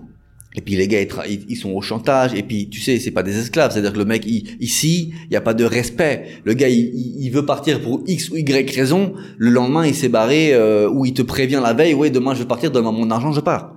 Et tu te retrouves dans des problèmes pas possibles. Parce qu'il faut trouver quelqu'un d'autre pour le remplacer. La sécurité du champ, parce qu'il y a que lui qui dort dedans. T'as tes panneaux solaires, t'as tes trucs. Toi, c'est très compliqué. Et on est dans une euh, dans un monde où il y a de plus en plus d'insécurité. Encore une fois. Donc, euh, Non. En tout voilà. cas, franchement, je peux te parler toute la Ouais. journée. Non, il y a des choses Mais, à dire. mais, euh, je voulais faire un commentaire parce que quand on a, tu peux voir, hein, vas-y. Ouais. Quand on abordait la partie, euh, la réalité africaine, quand tu parlais que du genre ce, que- ce, ce qui se passe au Sénégal, comment les gens vivent, comment on éduque nos enfants, c'est sûr que les gens vont, j'aurai Ouais, des commentaires sûr, sur ça. sûr. Mais juste pour dire que Ouais. on n'est pas en train de, de minimiser ou de vilipender. Parce que moi, comme je te disais, hein, je vis à Paris depuis quelque temps Ouais. Chaque société a ses avantages et ses, ses inconvénients. Exactement. Par exemple, le- il y a des, il y a des principes et des valeurs, par exemple, tels que Masla, des trucs qu'on a ici, Ouais. que je, ne- je ne vois pas là-bas. Ouais. Moi, je connais pas mes voisins depuis huit mois, je vis dans un appart, je connais Ouais. pas mes voisins. Ouais. Et. Pourtant, à chaque fois, je les salue. Mm. Ils me répondent même pas. Tu vois un peu. Parfois, dans les métros, je vois une vieille dame, je donne ma place. Mm. Mais tu vois un petit de 17 ans qui voit une vieille souffrante, mais Ouais. il ne le calcule pas, quoi.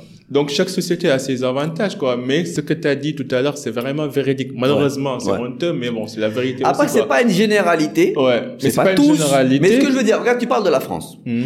Bon, moi, je suis vraiment déconnecté de la France. Ouais. Mais euh, je sais quand même ce qui s'y passe. Tu vois, en France, Mm. c'est pas la même réalité qu'ici. En France, Surtout la même qualité de vie, franchement. oui, mais ce que je veux dire, c'est une chose. Hein? Par rapport justement aux enfants, etc. En France, Hein? euh, des parents, quand tu es en couple, en France, sauf si l'un des deux a vraiment un salaire exorbitant, Tout est partagé. les deux doivent travailler. ouais, c'est sûr. Donc en fait, en France, pour la plupart, on fait des enfants, mais on ne voit pas nos enfants. Parce que monsieur et madame travaillent, l'enfant il est à la garderie, il est à la crèche, il est à l'école. Donc en fait, ton enfant, tu le vois Le soir ou le week-end. ouais. Ici, à l'inverse, l'enfant, bon, en tout cas, pas la majorité des femmes, parce que moi, c'est pareil, maintenant, il y a des femmes qui, ça, ça évolue. On voit maintenant des femmes qui conduisent une voiture. Il y a dix ans, tu voyais pas une femme conduire une voiture au Sénégal. Euh, tu vois les Et femmes même qui en travaillent. ouais, en Voilà. termes d'intégration dans les, dans les milieux professionnels, tu vois de plus en plus des femmes Ouais. qui travaillent, quoi. Voilà. Mais pour une grande majorité encore, la femme, elle est au foyer et son travail, c'est de, De gérer, le maison, foyer et de gérer les enfants. Ouais. Et le rôle de l'homme, c'est de submerger aux besoins de tout ça. Ce qui est aussi un modèle. Et c'est moi-même le, modèle que j'applique chez moi. Oui, ouais, pareil Et c'est ce que c'est ce que je dis à ma femme. Je dis parce que ma femme veut travailler. Je dis d'accord, tu veux travailler, c'est très bien. Mais le problème, Qui va gérer il faut- les enfants. non, non, tout dépend du contexte. ok. Il faut savoir aussi analyser le contexte dans lequel tu vis. Moi, je suis en milieu rural, je suis en pleine forêt. Tu vas aller travailler, ok, où? Quand? Comment? Ensuite, le foyer. C'est-à-dire que tu vas aller travailler. Il va falloir qu'on paye quelqu'un pour gérer le foyer, nettoyer, etc., cuisiner. Il va falloir qu'on paye quelqu'un à ta place. Ouais. Les enfants, c'est pareil. Ouais. Mais moi, j'estime gagner bien ma vie. Économiquement parlant, ma femme n'a pas besoin de travailler. Ouais. Moi, je la gère, je lui donne ce qu'elle veut pour qu'elle gère ses trucs. Après, tu peux comprendre le fait d'avoir une certaine liberté, de sortir, etc. Mais il y a des contextes, il y a des réalités qui font que. Mm. Après, chacun, voilà, chacun euh, gère sa vie comme il veut. Mais pour revenir sur ça, par rapport aux enfants, on sait que il y, a un- y a un recensement qui a été fait au Sénégal il y a pas longtemps. Ouais. Et si j'ai bien compris, il y a plus de 70% de la population Qui a moins de 35 ans. Ouais. Jeune, ouais. Et puis ça va faire que de s'accélérer. Hein. Et sur les 70%, 35%, je pense qu'on on, on travaille euh, est stable et bien rémunéré. Les autres, Et encore, et encore, quand tu regardes, quoi. quand tu regardes ceux qui payent l'impôt au Sénégal, c'est même quoi. pas 1% Ouais, de la population qui travaille, hein, Ouais. active comme on dit. Ouais. Donc euh, non, il y a un, je pense que Non, c'est le, le travail de fond, le Sénégal émergent, c'est aussi l'éducation de base. Je pense que l'éducation, euh, c'est c'est c'est primordial. Je suis d'accord. C'est primordial dans le comportement des gens. Euh, Et surtout, on peut toujours s'inspirer du modèle de l'autrui. Parce qu'aucun Ouais. modèle n'est parfait. Mais on peut toujours prendre les bonnes choses, les bonnes pratiques et l'appliquer chez nous, quoi. Il faut avoir cette ouverture sur et aux autres, c'est Ouais. important. Et cet esprit de dépassement, quoi. Après, je pense que c'est aussi un, un esprit logique et un esprit pratique. Encore une fois, sans prendre l'exemple de qui que ce soit. de qui que ce soit. Mais encore une fois, moi, je parle du Sénégal parce qu'on est sénégalais et qu'on On vit au Sénégal. Et on aime ce plein. Mais il y a une anarchie généralisée. je suis d'accord. Et ça, tout le monde le sait. Tout le monde le sait, tout le monde le dit, Tout le monde le sait et le dit. tout le monde le dit Et le vit. derrière la porte. Mais personne n'ose le dire réellement et mettre le doigt là où ça fait mal. Mais ça aussi, je pense que la responsabilité, elle est partagée avec le gouvernement. Parce que moi, une personne lambda, un homme, un individu, je peux contrôler mes actions. Je vais pas jeter des ordures dans la rue. Ouais. Chez moi, je suis exemplaire et j'essaie de montrer l'exemple dans le cadre de professionnel, Mhm. avec mes relations avec les gens. Donc, je peux atteindre la meilleure version de, de moi-même, quoi. Mhm. Mais ça, c'est le niveau individuel. Ouais. Je, je pense que c'est l'individu qui commande le collectif. Ouais. Sauf que tout le monde n'est pas pareil, même si que je suis loin d'être parfait. Ouais. Tout le monde n'est pas moi. Mais de manière générale, il y a un ensemble d'individus et de groupes qui font des choses qui ne sont pas du tout éthiquement, moralement, logiquement acceptables Mm. et qui se répercutent sur la grande toile. Ouais. Qui fait que de loin, on dit que les Sénégalais, ils sont comme ça, Ouais. comme ça. Mais c'est pas une généralité. Non, moi, même, que- même en général, ouais. Hmm. Moi, je dis pas, moi, j'ai- j'aime pas dire les Sénégalais Ouais. ou ou très largement quand on dit les Africains ou l'Afrique. Oh, l'Afrique. Parce que l'Afrique, c'est très grand. Mm. Moi, je connais beaucoup et j'ai vécu et je vais dans beaucoup de pays en Afrique. Mm. Donc, je sais très bien que ça n'a strictement rien à voir, Ça mis à part la couleur de peau. Mm. Dans, quand on parle de l'Afrique noire, Mm. c'est tout ce qu'il y a en commun. Ouais. Le Sénégal, tu vas dans le nord, dans le Fouta, tu vas en Casamance, tu vas à Kédougou, tu vas à. Dakar, ça n'a rien à Ça voir. n'a rien à voir. C'est pas du tout la même éducation, c'est pas du tout la même chose. Ouais. Ça n'a rien à voir. Et comme je dis, c'est là où je parle d'anarchie généralisée. Bon, généralisée, ça veut dire que c'est du bas en haut, c'est tout le monde. C'est tout le monde. La responsabilité. Et il n'y a pas d'impact qui cherche à faire changer. Alors là, quand on parle d'anarchie, que ce soit euh, de vie générale dans la rue, euh, dans, Dans les familles. sur la route, dans les Dans familles, les écoles, dans environnementales, les entreprises. Madame Matei, mon manière. Mon manière. Ouais, Et on en revient au Bob Sabop malgré tout. malgré tout.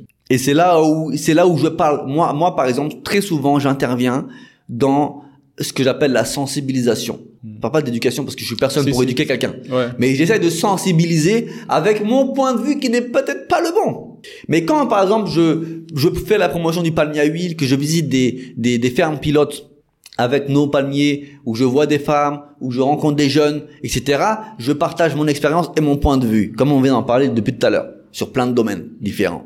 Et je pense que la sensibilisation des populations sur tous les domaines de la vie, on parle de réchauffement climatique, on parle de, de pollution visuelle, euh, sonore, tout ce que tu veux. Mais ton cadre de vie, comme tu dis, c'est le collectif qui le crée. C'est le collectif. Maintenant, voilà, on Et est c'est là. ça ce qui est dommage, c'est que t'as beau être un exemplaire. Il fait son mieux. Mais si t'es entouré par des gens qui font pas leur rôle, qu'est-ce que ça change? Et ben, tu te décourages. Tu te décourages. Tu te décourages. Ouais. Et ça, des exemples, j'en ai en Ouais. pagaille. Tu vois, par exemple, moi, on parlait de business social, etc. Moi, aujourd'hui, j'ai créé une société qui s'appelle le GIE Elite Palm. Mm. On fait la promotion, la production, la promotion du palmier à huile. On vend des plants de palmier à huile. C'est pour gagner de l'argent. Mais on a un gros aspect social où on fait des campagnes de plantation villageoises. Mm. Moi, mon propre village, où j'habite, à Rof, commune de Malekunda, j'ai proposé au chef de village, qui va peut-être se voir s'il regarde la vidéo. Et j'en parle très souvent. Un exemple très concret. Mm. Depuis un an et demi, je lui dis, écoute, la- le site de, le site, de- le seul site de production de plants certifiés se trouve à Rof, Mm. dans tout le Sénégal. On est les seuls et c'est dans ton village. Dans mon village. J'aimerais faire une campagne de reboisement dans le village. Mm. Est-ce que tu peux faire le recensement du nombre de maisons qu'il y a, les nombres de concessions, qu'on puisse estimer le nombre de palmiers qu'il faut fournir Un an et demi? Il te donne peur. J'ai même envoyé des messages il y a, il y a un mois, j'ai pas eu de réponse. Et il me voit Tous les planté dans d'autres villages, jusque loin. Mais c'est-à-dire que ça, ça arrive à un moment donné où tu... Non, mais tu te plus. décourages. Tu peux avoir les bonnes ambitions, les, en les même bonnes... temps, ça leur, ça leur coûté rien de faire cette estimation. Même pas une heure de temps, quoi. Écoute, euh, c'est c'est pour ça que je pense, je pense que beaucoup qui ont des bonnes intentions Finissent par se décourager. finissent par se décourager et, et finalement, eh bah, finissent par le bob sa bob, c'est-à-dire voilà, je suis chez moi, je suis bien chez moi, je suis à l'aise, je suis, je suis confortable, euh, j'aide euh, des personnes que j'estime euh, truc, mais mais aider le collectif, en fait, à la, à la fin, tu fais plus. Parce qu'il y a pas, soit soit il y a un intérêt derrière et que, soit c'est même détourné. Moi, combien de dons j'ai vu? Souvent des gens qui donnent, qui font des puits, des trucs. C'est- ça finit par, ça finit par détourné. Des, des gens non agriculteurs qui viennent réclamer leurs semences, quoi. C'est- Il y a plein de choses, plein de ouais. choses. Je Non. te dis, des débats, les débats, on Ouais, peut, on peut passe. en parler jusqu'à ce soir, ça Ouais. va jamais finir. Mais du coup, juste deux questions avant qu'on boucle, parce qu'on s'est fait, une, ça fait une heure et, une heure et vingt minutes qu'on parle là. Je pense que c'est ça l'épisode le plus long que j'ai Ah. jamais tourné là. Mais bon, parce que c'est intéressant. Et. Franchement, c'est, c'est un honneur et je- j'apprends beaucoup, quoi. Mhm. Qu'est-ce qui te motive là? Pourquoi tu fais tout ça? Qu'est-ce qui te motive vraiment, Steven? Bah, comme je te l'ai dit tout à l'heure, c'est-à-dire que j'essaye de rendre la monnaie de la pièce qu'on m'a donnée. Le Sénégal a fait de moi qui je suis. Je suis sénégalais. J'ai la nationalité sénégalaise. Je suis fier d'être sénégalais. Je suis fier de, rem- de, de, de, comment dire, euh, De représenter. de représenter le Sénégal partout où je vais, Mm. à, à, à ma moindre mesure, parce que je suis personne. Je suis Ouais. pas une célébrité, je suis pas, je suis personne. Mm. J'essaye d'impacter comme je peux avec les moyens que j'ai, parce que personne me donne les moyens. Donc je, trouve des moyens et j'essaye d'impacter à la moindre mesure que j'ai. Parce que comme on dit souvent, quand tu rentres dans la tombe, tu t'emmèneras rien avec toi. Donc le minimum que tu peux faire, effectivement, c'est que c'est de construire ton foyer, de le mettre à l'aise, etc. Mais d'essayer aussi de partager, de- d'échanger et d'impacter au minimum ceux qui t'entourent. Donc si je peux, moi, à ma petite échelle, essayer d'impacter, et par exemple sur le palmier à huile, le palmier à huile, on essaye de reboiser, de capter du CO2, de créer un environnement favorable et, agréable, mais en plus de ça, de, générer des revenus auprès des populations bénéficiaires ou des planteurs. On essaye aussi, parce que le Sénégal importe plus de deux- 200 000 tonnes d'huile par an. Mm. Donc, en essayant de créer cette filière-là, on essaye aussi de rendre autonome le Sénégal en huile. Mm. Encore une fois, moi, je suis personne, moi. Si je suis pas un État, je suis pas une grosse, je suis rien. Mais, au moins, Mm. peut-être qu'un jour, Mm. bah, mon nom sera écrit quelque part dans un livre où on dira, voilà, c'est Steven Moussa. Mm. En, en- en tout cas, je suis aujourd'hui, le- je suis le pionnier. Est-ce que je serai, je serai reconnu comme pionnier? Mais rien que ça, c'est une fierté, c'est un honneur d'être reconnu par ses pairs. Et surtout, votre histoire, c'est une histoire qui mérite d'être racontée. Parce que c'est le parcours d'un héros, quoi. Non, Franchement. un survivant. Non, C'est la- sérieusement. Je, c'est notre 82e épisode. Ouais. J'ai rencontré des gens exceptionnels. Hmm. Mais c'est la première fois que je vois quelqu'un qui a fait ce genre de parcours. Et rien que pour cela, je t'en félicite, quoi. Ça montre que tu es une personne déterminée. Mm. Tu tiens vraiment à ta famille parce que c'est ton why, c'est ton Ouais. pourquoi. Mm, mm. Et tu veux vraiment impacter. Et sinon, tu, tu, tu serais pas resté, Ouais, quoi. Tu ouais. serais pas resté. Ouais, Qu'on se dise la vérité, tu serais pas resté. c'est vrai. Donc, franchement, ça, c'est, c'est, c'est vraiment quelque chose d'honorable que je salue, quoi. Que Merci. Je respecte, que j'apprécie. Comment les gens pourront entrer en contact avec toi? Eh ben écoute, euh, j'ai ma page, hein, ma jeune page Instagram. Je... Ah ouais. Non, parce qu'en fait, j'ai relancé ça il y a six mois. Ouais, t'as commencé tard sur ça. Très vu. tard. Mais quand même, ça bouge, j'ai vu. Ça bouge un peu. Mais Ouais. après, moi, Mais je t'aurais suis, dû commencer tôt, quand même. moi, je suis pas à la recherche du buzz ou du follower. Euh, ceux qui m'aiment me suivent.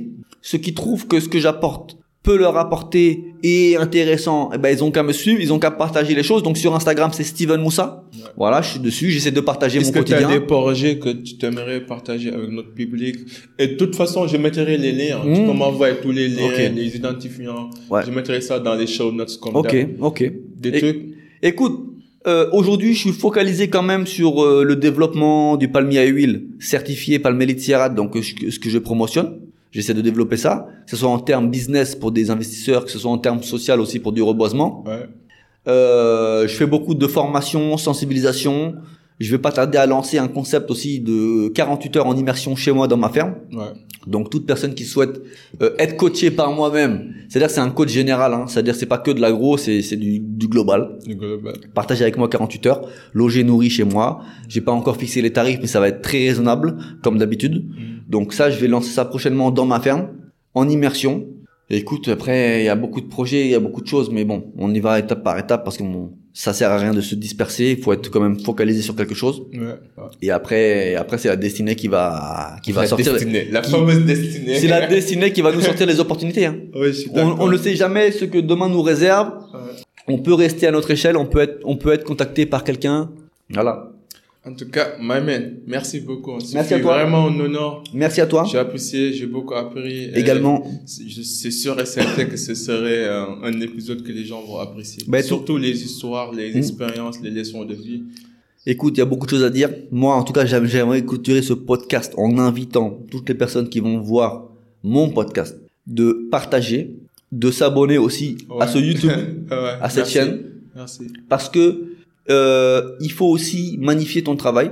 Et on sait aussi que euh, le travail de YouTube, des réseaux, c'est très compliqué parce qu'avant d'avoir une communauté, ça prend du temps. Ça prend du temps, ouais. Et puis c'est du travail, c'est un investissement personnel, économique. Donc euh, allez vous abonner, partagez, likez, et puis ça devrait aller. hein.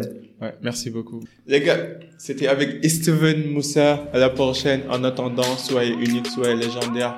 Peace and love. We out. Bye.